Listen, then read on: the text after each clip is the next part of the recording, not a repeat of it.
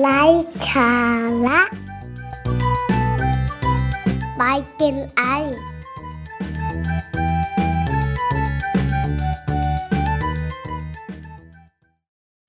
สวัสดีครับ พบกับไลฟ์สาระ by Gen I กับวิธีคิดของคนธรรมดาที่จะทำให้การทำงานไม่ธรรมดานะครับ พอดแคสต์ที่พูดคุยเรื่องของทัศนคติภาวะผู้นำ เรื่องของการทำงาน เรื่องของงานขาย เรื่องงานบริการนะครับ มาแลกเปลี่ยนเรียนรู้กันได้ในพอดแคสต์นี้นะครับสำหรับ EP นี้นะครับจะคุยเรื่องของคำว่าไปให้ไกลกว่าคำว่ายอมรับได้นะครับ ความหมายของมันคืออะไรนะครับ เดี๋ยวเราแลกเปลี่ยนกันนะครับ คือคำว่ายอมรับได้เนี่ยบางครั้งมันก็ใช้กับการทำงานนะครับ การทำงานหรือว่าการทำอะไรก็แล้วแต่ซึ่ง พอเราทำไปสักพักหนึ่งหรือว่าพอผลลัพธ์มันออกไปสักครั้งหนึ่งสองครั้งอะไรเงี้ยเราก็โอเคก็คือก็ก็ยอมรับได้นะ ก็โอเคนะแบบเนี้ยนะครับ แต่ว่าถ้าเราอยากจะเป็นเลิศหรือว่าเราอยากจะไปให้มันไกลกว่านั้นนะครับ บางครั้งวิธีคิดหรือว่าวิธีทำแบบเนี้ยมันอาจจะต้องเปลี่ยนไปด้วย ซึ่งวันนี้จะชวนคุยแล้วก็จะแบ่งปันหรือว่าแชร์เทคนิค นะครับประมาณ 2-3 เทคนิคให้ฟังว่า ถ้าเราอยากจะทำได้มากขึ้น อยากจะทำได้ดีขึ้นนะครับ มากกว่าคำว่าโอเคนะยอมรับได้อะไรอย่างเงี้ยนะครับ เราจะต้องทำยังไงบ้างนะครับ ผมว่าถ้าผมตั้งคำถามว่าทุกวันนี้งานที่เราทำอยู่หรือว่าสิ่งที่เราทำอยู่ทุกวันเนี้ยเราบอกได้ไหมว่าเราทำได้ดีที่สุดหรือยัง หรือว่าเราคือที่สุดของงานนั้นหรือยัง ผมว่าเราก็อาจจะตอบได้แหละ บางคนก็จะ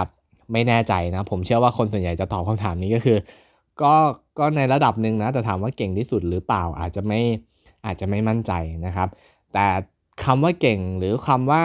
ดีที่สุดเนี่ยมันก็แล้วแต่คนนิยามนะครับ แล้วแต่คนนิยาม แต่ว่าถ้ามองในมุมของตัวเราเนี่ยก็คือเราวัดมาตรฐานจากตัวเรา ถ้าเราบอกว่าโอเค ยอมรับได้แสดงว่ามาตรฐานของตัวเราอะครับมันยังมีช่องว่างที่มันทำได้ดีกว่านั้นนะครับ วันนี้จะคุยเรื่องนั้นแหละนะครับจะคุยเรื่องนั้นแหละ ทีนี้ขีดจำกัดหรือว่าข้อจำกัดของการที่เราจะทำอะไรให้มันดีขึ้นหรือว่ามันมากขึ้นนะครับ อย่างแรกคือผมว่าเราต้องเชื่อก่อนเนาะเชื่อว่าเราเราจะทำได้เราได้ยินคำนี้มาเยอะมากได้ยินมาบ่อยมาก ต้องมีความเชื่อนะ ต้องเชื่อว่าเราทำได้เราจึงจะทำได้ ถ้าในความหมายของผมเนี่ยความเชื่อที่ผมกำลังจะบอกเนี่ยมันเป็นตัวบ่งบอกว่าเราอยากจะทำอะไรบางอย่างให้ดีขึ้น เพราะว่าถ้าสมมติว่าเราไม่เชื่อหรือเราคิดว่ามันไม่มีประโยชน์นะครับ เราก็จะไม่เชื่อนะครับ อาจจะฟังดูงงๆนิดนึง แต่ว่าไม่เป็นไรขอให้ขอให้มีความตั้งใจมีความอยากและมีความเชื่อครับว่าว่าเราจะทำได้มันก็ถือว่าเป็นจุดเริ่มต้นที่ดีแล้วนะครับ วิธีที่ 2 ก็คือ ถ้าเรารู้ว่าเราอยากจะพัฒนาเรื่องไหนหรือว่าเราอยากจะทำเรื่องอะไรให้ดีขึ้นนะครับ เรื่องนั้นอะต้องชัดมากๆนะครับ ก็คือรู้ว่าจะทำอะไรแล้วต้องรู้ให้ลึกไปกว่านั้นอีกว่าช่องว่างหรือว่าสิ่งที่มันเป็นข้อบกพร่อง หรือว่าสิ่งที่เราจะต้องปรับปรุง ถ้าปรับปรุงเรื่องนี้ปุ๊บจะทำให้เป้าหมายหรือจะทำให้งานของเราเนี่ยมันดีขึ้นได้นะครับ ก็คือเป็นการหาหาสิ่งที่ต้องแก้ไขปรับปรุงนั่นเอง แต่อย่างนี้ครับหลายคนรู้นะว่า ว่าเรามีสิ่งที่ต้องพัฒนาหรือว่า รู้ว่ามีสิ่งที่เราต้องปรับปรุง แต่ว่าก็ไม่ได้ไม่ได้สนใจนะครับ ไม่ได้สนใจแล้วก็ไม่ได้คิดว่ามันเป็นปัญหาหรือว่าคิดว่ามันเป็นอุปสรรคแต่อย่างใด ถ้าเป็นแบบนี้ครับ แสดงว่าย้อนกลับไปไปถึงความเชื่อเนาะเราเราไม่ได้เชื่อว่า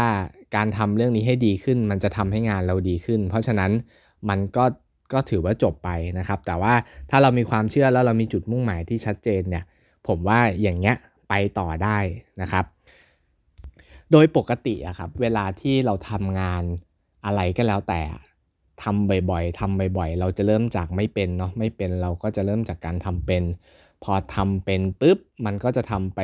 เรื่อยๆ จนกระทั่งเราเราคุ้นชินกับมันอะ เชี่ยวชาญหรือเปล่ายังไม่รู้นะ แต่ว่ารู้สึกว่าถ้ามีงานแบบนี้เข้ามาให้ทำเมื่อไหร่ก็สามารถทำได้ก็ไม่ได้รู้สึกว่าติดขัดหรือว่าเป็นปัญหาหรือว่าเป็นอุปสรรคแต่อย่างใด ความรู้สึกเนี้ยครับหรือว่าการกระทำหรือว่าฝีมือของเราแบบนี้ครับ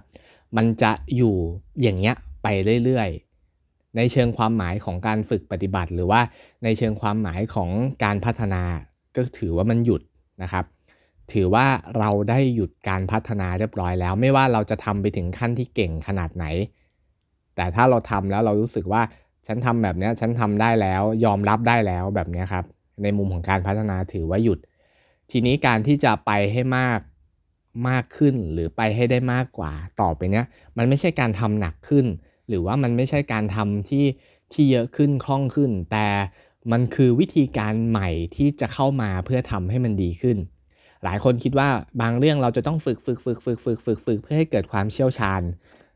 ใช่ครับ มันจะเชี่ยวชาญแต่มันจะเชี่ยวชาญในระดับที่มันเกิดขึ้นนั่นแหละ แต่ถ้าเราอยาก excellent อยากให้ให้มันได้มากกว่านี้ หรือว่าอยากไปให้ไกลกว่านี้ครับ ลองหาวิธีการใหม่ๆเนาะลองหารูปแบบใหม่ๆเพื่อที่จะฝึกฝนให้ให้ดีขึ้น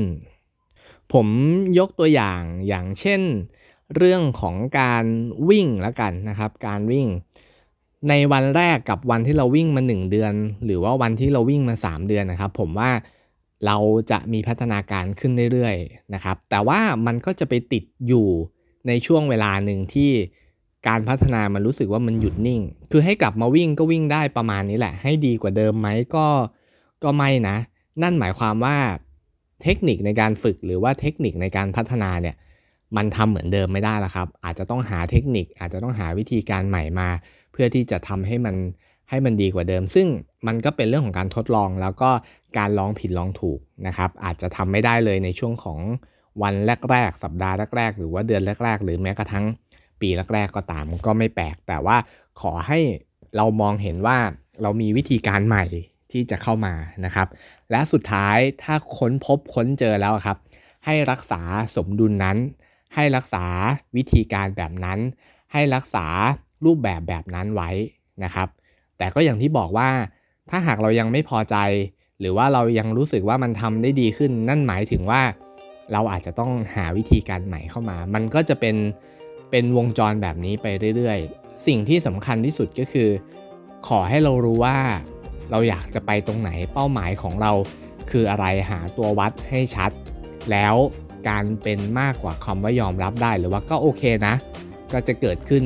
กับพวกเรานะครับ สวัสดีครับ